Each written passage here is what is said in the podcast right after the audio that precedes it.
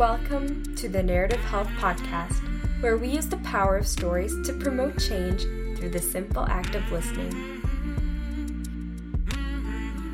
Here, we bring you accounts from our community about navigating health and illness, including the hopes, fears, struggles, and triumphs along the way. I'm your host, Amira Hassan.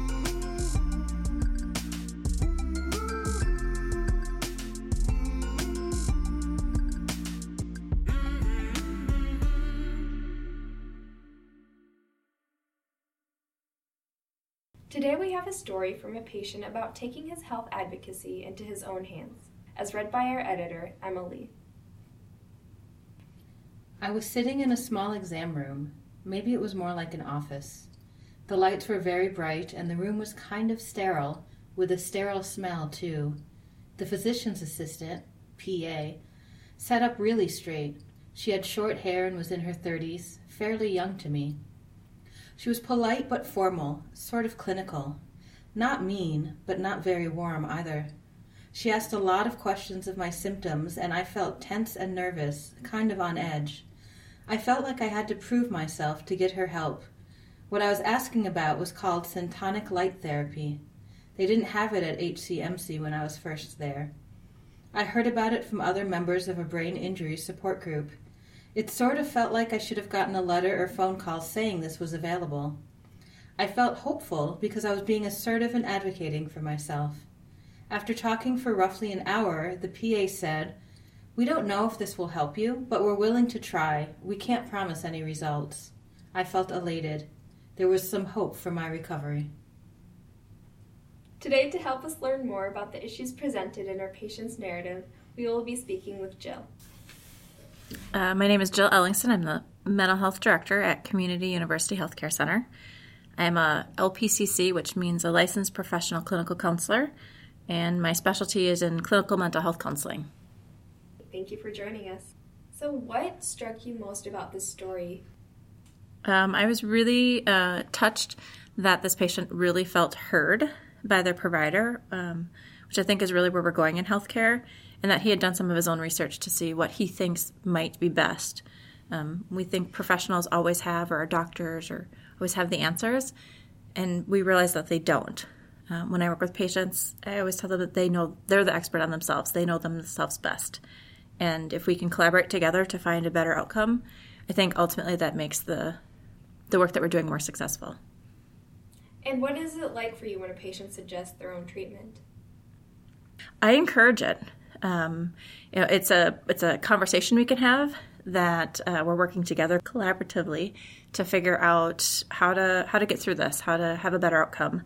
Um, knowing that research out there isn't always the best, you know, depending on where they're going and looking for information, but we it's a conversation starter. We can talk through what does this mean, what does this look like, where are they hoping to get to, um, what is the outcome that the, they'd be satisfied with, um, and even what are their worries around it and just it's a more true conversation struck me was the listening as jill said and how that provided hope that they felt that being heard that they advocated for themselves and that they felt stronger because of that and happier because of that and having that hope in being heard and advocating for themselves.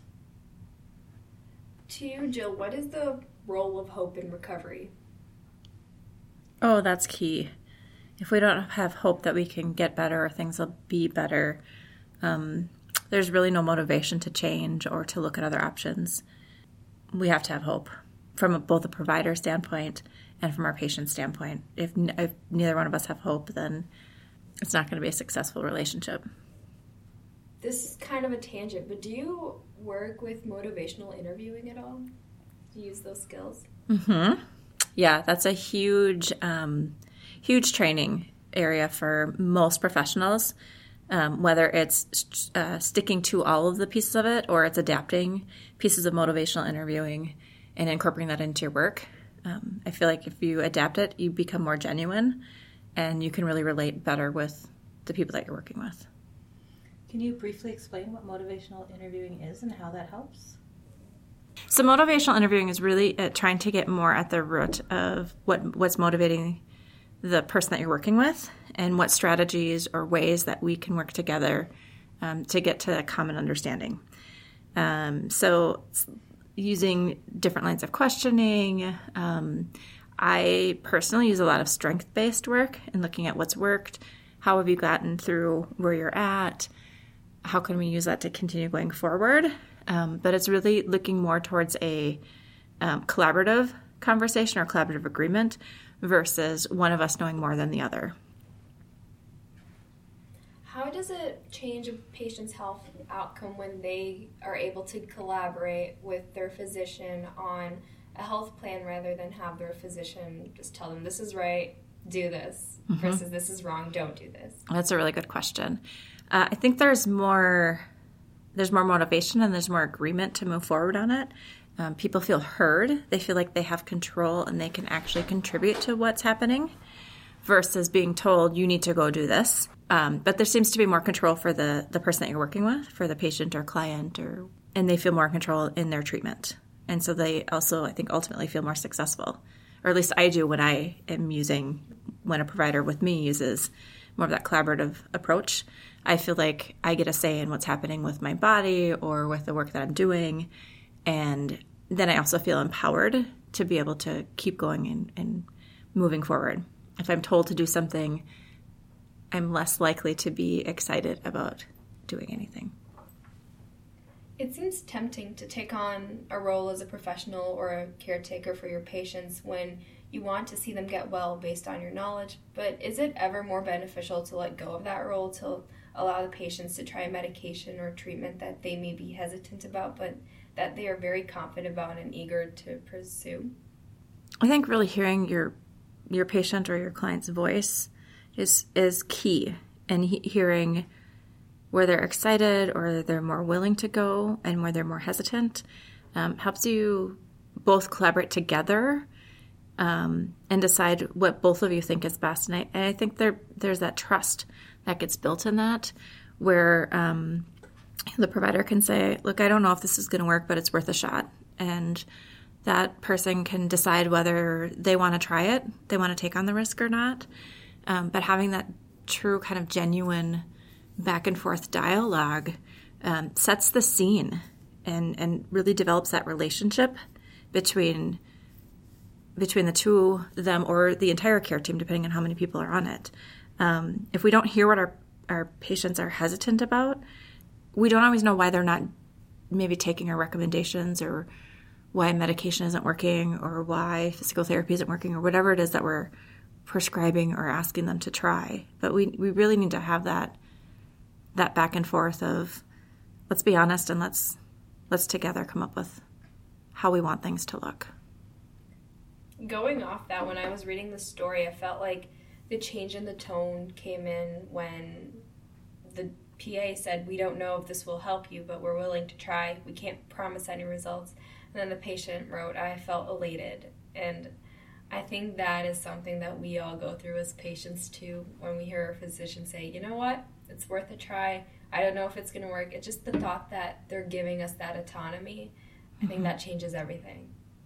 Mm-hmm. You feel heard. You feel like you do know something. You feel like, um, you know, you know your body or your mind or whatever is going on around you. And um, our doctors or our therapists or psychiatrists, they know their work. And when we put those two together, it's a really powerful feeling to say, I don't know, let's try. Let's figure it out.